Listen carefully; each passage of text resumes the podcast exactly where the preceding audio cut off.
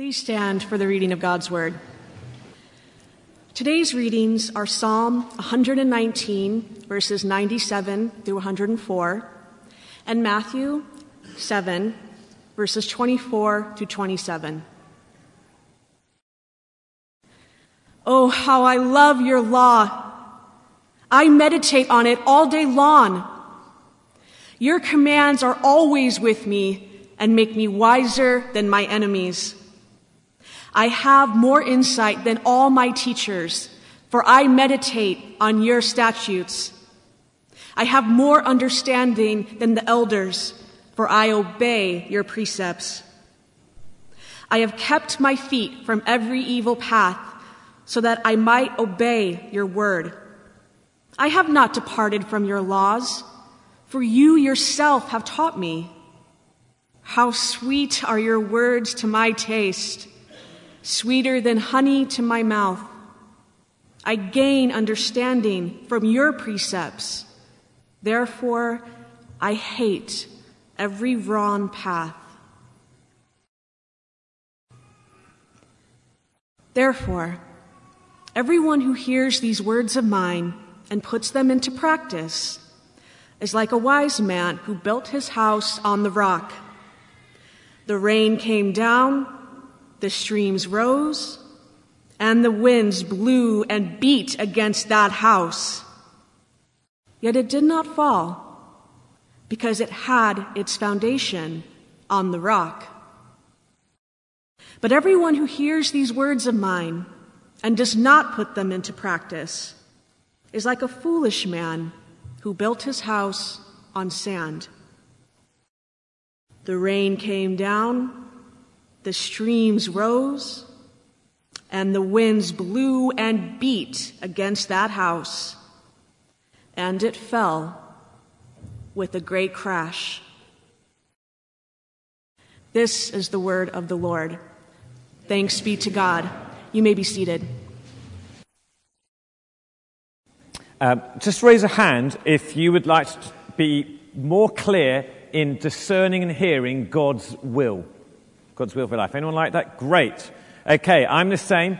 And um, as I've been uh, thinking about this, I think there's a principle to understanding God's will over our lives, and it's this. If I live to obey, if I live to obey, then I will walk in God's will. If I live to obey Jesus, then I will walk in God's will. And related to that also comes a, a, a kind of a next step from that, which is, I don't need to understand in order to obey. I don't need to understand in order to obey. So I want to unpack those for us this morning. Now, obedience is not a popular thing. Uh, we live in a culture where, where our idols include being independent and self-determining and in charge and everything else. And we believe that very, very passionately. We, we go through our teens, our twenties and into adulthood, and we believe I want to be in- independent. And we believe that until the point comes when we have children. And then obedience is our best friend ever. We want, whether you're a parent or an aunt or an uncle or your babysitter even, uh, we want children to obey us. And so, whether, and that makes a lot of sense. So whether it's saying to your child, don't run into the road, or don't touch the stove when it's hot, or give granny a kiss. Well, she's got a moustache. I don't care. Give her a kiss. You know, it, we teach them things and we say, we expect you to obey. And it may take them years, even decades, before they gain understanding as to why we've taught them to obey these particular things. But that's that's good parenting, and we would all agree with that. And spiritually, we are God's children, and obedience is God's love language. Uh, turn to Psalm one nineteen, where we were just a moment ago. Anna read for us. Uh, And we're in verse ninety-seven. So it'd be grateful we're not reading the whole of Psalm one nineteen. But um, verse ninety-seven, uh, we read this. Oh, how I love your law. And that represents all the things that God speaks to us, all the ways God communicates through Scripture and, and in other ways. I meditate on it all day long. This, that, that word meditate means to muse on or to prayerfully reflect. In other words, what it means is I am intentionally taking time to, to, to think about and to study and to inwardly digest what God is saying to me. And then if we just jump on to verse uh, one hundred, it says, I have more understanding than the elders, for I obey your precepts. Or I, if the E S V, it says, for I keep your precepts. one hundred, verse one hundred one, I've kept my feet from every evil path so that I might, same word again, obey or keep your word. And that word uh, that's there in the Hebrew, which we could translate obey or, or to keep, uh, it literally means to guard or to keep watch over or to closely observe. And what it's telling us is that uh, if if we want to walk well with God, if we want to know his will in our lives and the situations where we find him, Uh, we, we need to have this really high value, this focus on on on, uh, on obeying what it is he's saying to us. We need to be so intent on, on knowing who God is and what he's saying that we don't want it to slip through our fingers. We, we recognize that as we learn to obey God, it's going to benefit us. It's going to build us up. It's going to shape us and mold us. It's going to be a source of life. Now then, obedience is quite an abstract uh, concept, and so I wanted to give you a very visual illustration of what obedience looks like. So I'm going to come stand over here, and uh, we'll see if this works. It may not work, and I'm going to have a glamorous, beautiful female assistant help me here, and uh, here she is. Molly, can you come here? Molly, come here. Come front. Molly, come front. Uh, uh, Molly, come front. Uh, Molly. Good girl. Very excited. Oh, yes. Right, Molly. Stay. Here we go. Going to walk over here. Molly, look at me. Molly. Okay, come front. All right. Now sit. Here we go. You can have that. Very excited. Molly. Right, Molly. Molly. Good girl. High five. Yes. Good girl. There we go. It's so exciting out here. All right, now, Molly, I want you to park it. Okay, when you've finished your bacon, there we go. Park it. There we go. You can stay there. Just stay. Okay, so that's a little example of obedience roughly working. Now, with uh, Molly, who is... Stay there. Good girl. Uh, now, Molly is thinking, as she, uh, as I call her out here, this is a new place for her. She's very excited. She wants to come and sniffle you. There's lots of wonderful crotches to put her nose into. She's very uh, full of anticipation for that. And yet she also is hearing my voice saying something to her. And she's thinking, oh, pack leader has told me a command. And, and whilst I want to go and sniff all these people, I also know that he's the one who provides food for me and, and, and a place of shelter. And he gives me all this great food. And, and, and okay, he's my leader. I need to obey him. I need to follow him. Even though I don't understand why he's making me do all these silly things and making me lie here. And I think there's a picture there of how we're meant to operate with God. Because we become like Jesus through obedience. We become like Jesus through obedience. And it's as we obey in the small things, the little things of life, where uh, we live this out, where we live, work and play, um, that's when the bigger things will follow. If you hunger to be a person who sees the signs and wonders and the miracles happen through you, I think the disciplines that leads to that are where we choose to be obedient in the little minutiae things that perhaps no one else even sees. But we know that's what God is saying to us, and we choose to obey him in those situations and those moments. Now, as we read the Bible, what we see is that obedience is never abstract. It's always enacted. It's always enacted. So turn with me to Matthew seven, which we heard uh, read as well. So the end of the Sermon on the Mount.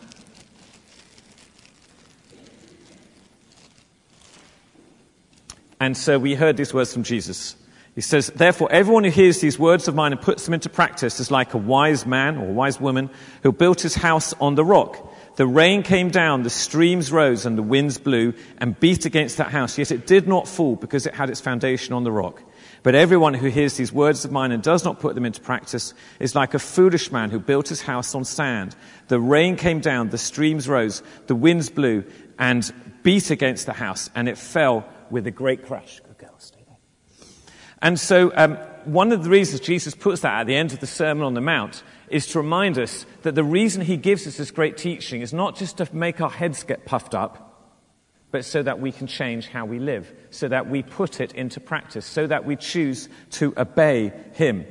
The wise person is the one who hears and obeys what Jesus is saying to them. We put into practice what Jesus says. It's interesting, back in Psalm one nineteen, where we were uh, to begin with, if you've still got a finger there, you can flick, or I'll just read this verse. Verse ninety-eight of, of that first reading, it says this: "Your commands are always with me and make me wiser than my enemies.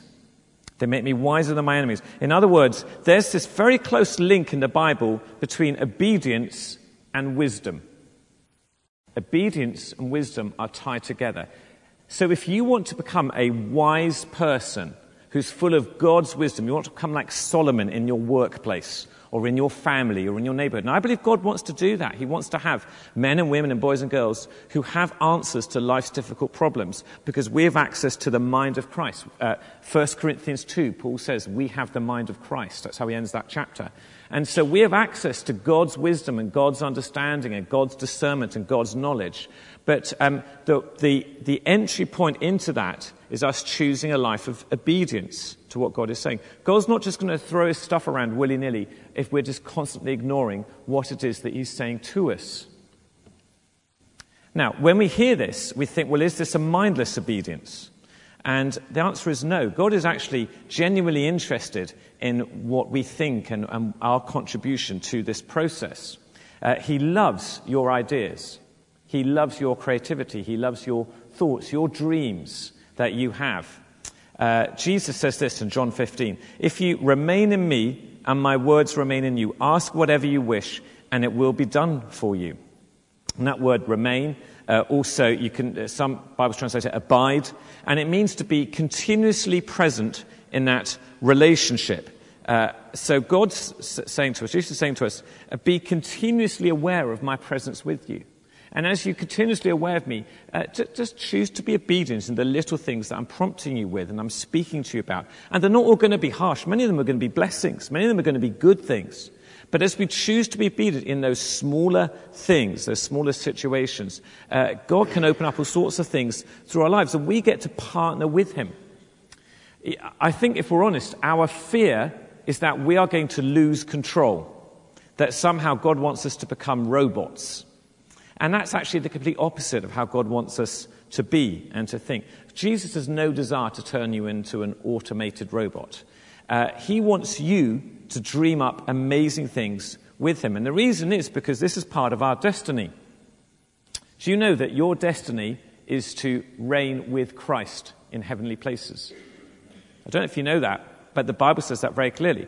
So if you go to Ephesians chapter two, verse six, Uh, we're told God has raised us up with Christ and seated us with him in the heavenly realms in Christ Jesus. And what he's telling us is that Jesus has all authority and all power, uh, but he wants to share that with us. So in, in eternity, we are going to be doing ruling with Christ. We're going to be Uh, sh- he's going to give us some of his authority, and we'll have amazing responsibilities and opportunities. And here in this life, before we get there, part of what he's doing is he's training us and he's preparing us and he's shaping us to carry that amazing weight, that amazing responsibility. We, we have no idea that the, the, the options and the possibilities that heaven's going to have for us. But he, he, he's training us in the here and now. And so what that means is we get to partner with him. So you have dreams, you have ideas, you have things that you long for, you have things that you long to see happen in your workplace, or in your neighborhood, or amongst your family, or with your friends, or in that in that soccer team, or, or with a particular segment of the population, things that you would love to see happen. And I believe many of those are put on our hearts by Jesus, and he wants us to partner with us in seeing those things come about. He wants to open up for you access to heaven's resources. And the way we enter into that is through obedience. As, as we're faithful in the small things, God then can release the greater things into us and through us. Now, Adam and Eve is a good little case story for us here, because Adam and Eve forgot how to behave in that relationship. If you think about it, they were in this incredible garden, this situation of, of full-on relationship with God. They had so much opportunity, this beautiful, beautiful place. They were invited to co-labor with God in crafting it and shaping it and cultivating this, this planet. Uh, and they had uh, limitless resources ahead of them. And yet uh, they had one rule. And the rule was, Don't, at the center, don't go to the center of the garden and take the fruit from the knowledge of good and from the tree of the knowledge of good and evil. And uh, of course, that's what Adam and Eve did. They took the fruit and they ate it, and that's that's what we call the fall. And um, the issue with Adam and Eve and what they did wrong is wisdom is tied to obedience. Let me just explain that for you first.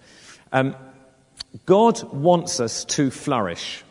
God wants you to flourish. God wants you to be the very best version of you that you could be. He wants us to mature because he wants us to co-reign with him.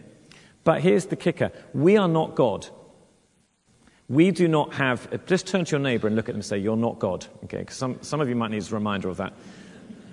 I see some wives saying it very heartily to the husbands. You're not God. But th- that means because you're not God, we cannot know all wisdom. And the wisdom we do have is revealed to us by God through relationship. And so that means we do not have moral independence. We can't create our own ethics outside of God and expect to flourish. And so at heart, what went wrong with Adam and Eve? The issue was disobedience. Wisdom is tied to obedience. And we want to see God's wisdom in our lives. We want to be able to access it. Um, but we actually go the same pathway as Adam and Eve so often. We choose not to obey because we think our understanding is more important than our obedience. So it looks like this. We say something like, uh, before I share my faith, I want to know what the outcome is going to be. I want to know I'm not going to be embarrassed by my neighbours or they're not going to get upset with me. And yet Jesus says to us, come follow me and I will make you fishers of people. And we look at Jesus and say, Jesus, there's not very much detail in that call. And Jesus says, that's the call. Are you going to follow me? He doesn't give us a plan, a full plan. He just says, are you going to follow me? And we have to say yes or no. Because Jesus is looking for obedience, even before we gain the understanding that we might, we might want to have. Or maybe we say something like, I need theological clarity before I do anything. But, you know, that's not how Jesus does things all the time. You know, Jesus um, does not say, um, the world will know you by the correctness of your doctrine. Well, he says something quite different, doesn't he? And what Jesus is saying to us is, I love you so much. I died on the cross for you. I died so that your sins could be dealt with once and for all. I died so that you might enter into freedom and fullness of life that I dream for you to have, I long for you to have. He says, I want these things for you. But in response, he's looking for a heart that's submitted to him, a heart of obedience, a heart that recognizes that Jesus is not just our Savior, he's also our Lord. He's our Master. And we need to respond like that. Now, um, one of the things that uh, all of us have to go through is recognizing that as we learn to obey God, as we, as we long for his wisdom, we're not going to understand everything that he asks us to do. So I'll give you a couple of examples of that. One example is the issue of uh, tithing and what we do with our finances. So um, Hannah and I, have, since I remember when we were newly married, we had the conversation, in fact, before we got married and as we got uh, entered into marriage, of what are we going to do with our money? And um, we, you know, we, we believe that God calls us to tithe, um, so give the first ten percent of our income straight back to him. And I know some people might have different perspectives. Some say, well, I'm New Testament, Old Testament, and I'd go, well, if you live under grace, then you give more, not less. So I still think ten percent is the baseline. Um, And so we had to make the choice to start doing that from day one of our marriage. And I was working for a church where I got paid very, very little. I mean, our, our income was incredibly low. And um, and it was, logically, we'd look at the math on the piece of paper, and it was complete foolishness to be giving that. It was it was lunacy. We, we met with a, a financial advisor at the time, and he made us budget stuff out, and he looked at us and said, well, this is crazy. Um, but we knew God had called us to do that. And so we chose to obey, even though it made no sense logically, even though our understanding hadn't yet caught up with our obedience as to quite how this worked. And yet we found every single year God has been faithful. And as we've made that the, the platform, we've given more on top of that, um, God has been faithful and God has been so generous to us. And um, I think sometimes there's these issues we see in our life where God calls us to obey something mentally, and even on paper you think, this is crazy, how could this possibly work? And yet we have to take a step of faith and say, God, I believe you, I'm trusting you, uh, I want to be obedient to what you've called me to do. Another example might be relationships. Uh, so whether you're single, whether you're married, God calls us to live in our relationships with a, with a level of purity and holiness and, and of self-sacrifice, of preferring the other. And, you know, at times we don't feel like that. It makes no sense at all. It's like, I want what I want, and I want my rights, and then they're, they're being mean to me, and, uh, you know, I, I have these passions and burning desires and, and all the rest of it that goes on. And we all, we all wrestle with that whole thing there. And yet God calls us to live a different way. And the question is, are we going to obey first and trust that in that gap where our obedience precedes our understanding, that God will lead us through, and that um, eventually we'll look back and go, I'm so pleased I chose that pathway. I'm so pleased I chose that pathway so of, of purity, of holiness, of of of, um, of laying down my, my rights, laying down my desires for the benefit of the other. And uh, we, we see this worked out in our life in, in many situations, and I think God God wants us. God loves that when we operate like that. Um, when Hannah and I uh, and the boys, we lived in the U K, the last city we were in, uh, in Sheffield, um, uh, as a couple we were discipling the young people in the church. And so there were, uh, we saw this amazing um, work of God, and there were literally hundreds and hundreds of college students uh, uh, coming to faith and getting discipled, and we had, there was this amazing ministry that went on there. And, um, and the way we were Uh, trying to lead that was that we were investing in some twenty-somethings. And so it was a group of twenty-somethings who were just a little bit older, and we were discipling them very intentionally. They were always around our home and, and around our boys when they were young, and um, and helping us lead out in, in this work that was going on. And um, what was interesting was watching them, as I reflect back upon them uh, and upon the, the college students who were singing, and I see this today at Grace with our young people, with our teens and, and early twenties, is... Um, I think the thing that these, this next generation were hungering for, are hungering for, is they're looking to be all in for Jesus. I, I don't think your average nineteen, twenty-one-year-old wants to have some kind of passive, blah, so-so sort of faith. That's not very exciting. That's not engaging. That's not what that. That's not what's going to make them look different on campus. I think young people, when they when they go for Jesus, they want to be all in for Christ. They want to say, this is all or nothing. I'm absolutely going to be one hundred percent devoted to Jesus Christ. I want to be a man or a woman full of passion, who, who's, who's desirous of, of Christ, who wants to, to worship him above all else, who wants to obey him in every situation. And, and you know, we're, if I say for those of us who are older in that age group, we who are older might look sometimes and go, you know, that, that we might look and spot things and be nitpicky, or think maybe they're a bit flaky in places, or overzealous in others. But you know, I, I think we don't want to quench that. We want, to, we want to encourage our young people to be full of passion for the Lord and going for him. But it's because what I see at heart there is actually they want to be absolutely committed to obeying Jesus. And they're looking for older men and women who they can model their lives upon, who likewise are utterly committed to obeying Jesus through thick and thin. So that when a young person says, I want a mentor, that's what they mean. They want someone who's gone further down the pathway ahead of them, who's, who's learned how to obey Jesus even when it hurts, and even when they don't understand, and even when it's costly, and even when there's no obvious reward. But they've said, I've chosen to obey him in these areas, and I've grown as a result. And I think that's what the next generation are looking for. And, and so I, I want to encourage us all that This, this theme of obedience, of choosing to obey Christ, is not just for our own benefit, but is also for the sake of the next generation, for the sake of the spread of the gospel. Because I think uh, people who are ruthlessly committed to being completely obedient to Christ um, are deeply attractive. We're deeply attractive. And you might not have all the answers. You might not have all the, the, the, the, the how to resolve the tricky theological questions that people ask. And You know, but but actually, if we're living in such a way that we live transformed lives, that there is a radical commitment to, to live how Jesus calls us to live, that will shape your workplace, and that will shape your neighborhood, and that will shape the next generation and, and all the other people you get to influence. And so my, my exhortation to us this morning as I wrap up is, let's choose afresh to be radically obedient to Jesus Christ.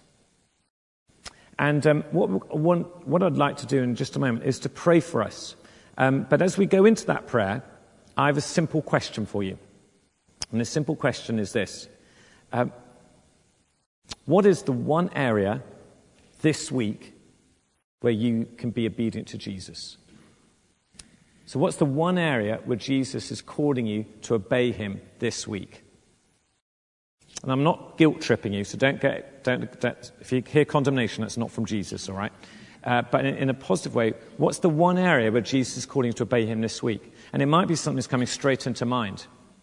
And uh, I'm not saying, it, and just so we're clear, it's not always going to be a negative. It's not always going to be, I need to stop doing X. It might be a positive. I'm, I want you to be like this. I'm calling you to live like this. But what's the one thing, that one area of obedience where you can follow Jesus this week? As you think about that, let me tell you a story, and then I'm going to pray. Um, a couple of years ago, I was at a conference, and they had a, a leader from uh, China there who, who led a, a large house church network in China. And as you know, a lot of the churches there are persecuted churches, uh, and the government tries to shut down a lot of what's going on. And um, he was asked in this interview, how do you disciple people? And he said, um, he said, it's very simple. He said, I get a group of people, we meet together, and I teach them one thing. And then I tell them, go away this week and put into action this one thing that I've taught you. Then we come back together the next week, and I ask them how they got on doing that one thing. And if they've obeyed and they've put it into practice, then I teach them something else. And he said, this, this grows really quickly. And very quickly, it becomes a reproductive group, because they then take the one thing they've learned and they teach it to others. And what they they found at the time when I heard him, he said, we've started sixty thousand house churches in the previous two years using that model, in a country where it's heavily persecuted to be a follower of Jesus. So I know it's a different context, but at the same time, there's something about radical obedience to Jesus where we just take the simple next step of obedience, we put into practice, and then we say, Lord, what's the next thing you want me to obey? And we keep doing that, simple next steps. And that is transformatory. It is revolutionary to this world. So, I've talked for long enough. Let's pray. So do you want to stand with me? And we'll just wait on the Lord for a moment, and we'll pray. If you've got something in your mind that you just want to commit back to Jesus and say, Lord, I'm going to obey you in this one thing this week.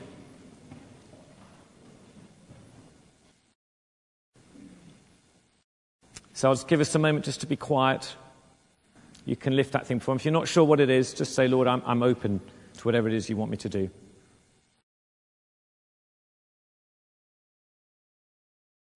So, Father God, we we love you. We, we adore you. We thank you for your incredible goodness to us, for your care and your mercy and your provision. We thank you um, for rescuing us from the pit and the mess that we got ourselves into through sin, and we have been Uh, lifted out from that place. We thank you for your gift of salvation, being set free from our sins, but also set free so that we can honor you and serve you and represent you. And so we, we hold before you this, this one thing, this next step of obedience in our lives for this week ahead. We look at it and we go, it's quite a small thing perhaps, but we say we want to be obedient and faithful to you. And we thank you, we don't have to do it in our own strength, that you give us this amazing gift of your Holy Spirit. And so we pray, uh, would you please send your Spirit afresh into us now, so that we don't have to strive, but uh, we can just be faithful and know you're empowering, and we can live lives of obedience that please you and which are a sign and a wonder to those around us, in our families and in our workplaces and in our neighborhoods and to the next generation. And Lord, we, we just say again, please help me to be obedient to you. I want to be obedient to you. Help me to learn and to grow in these things. In the mighty name of Jesus we pray. Amen.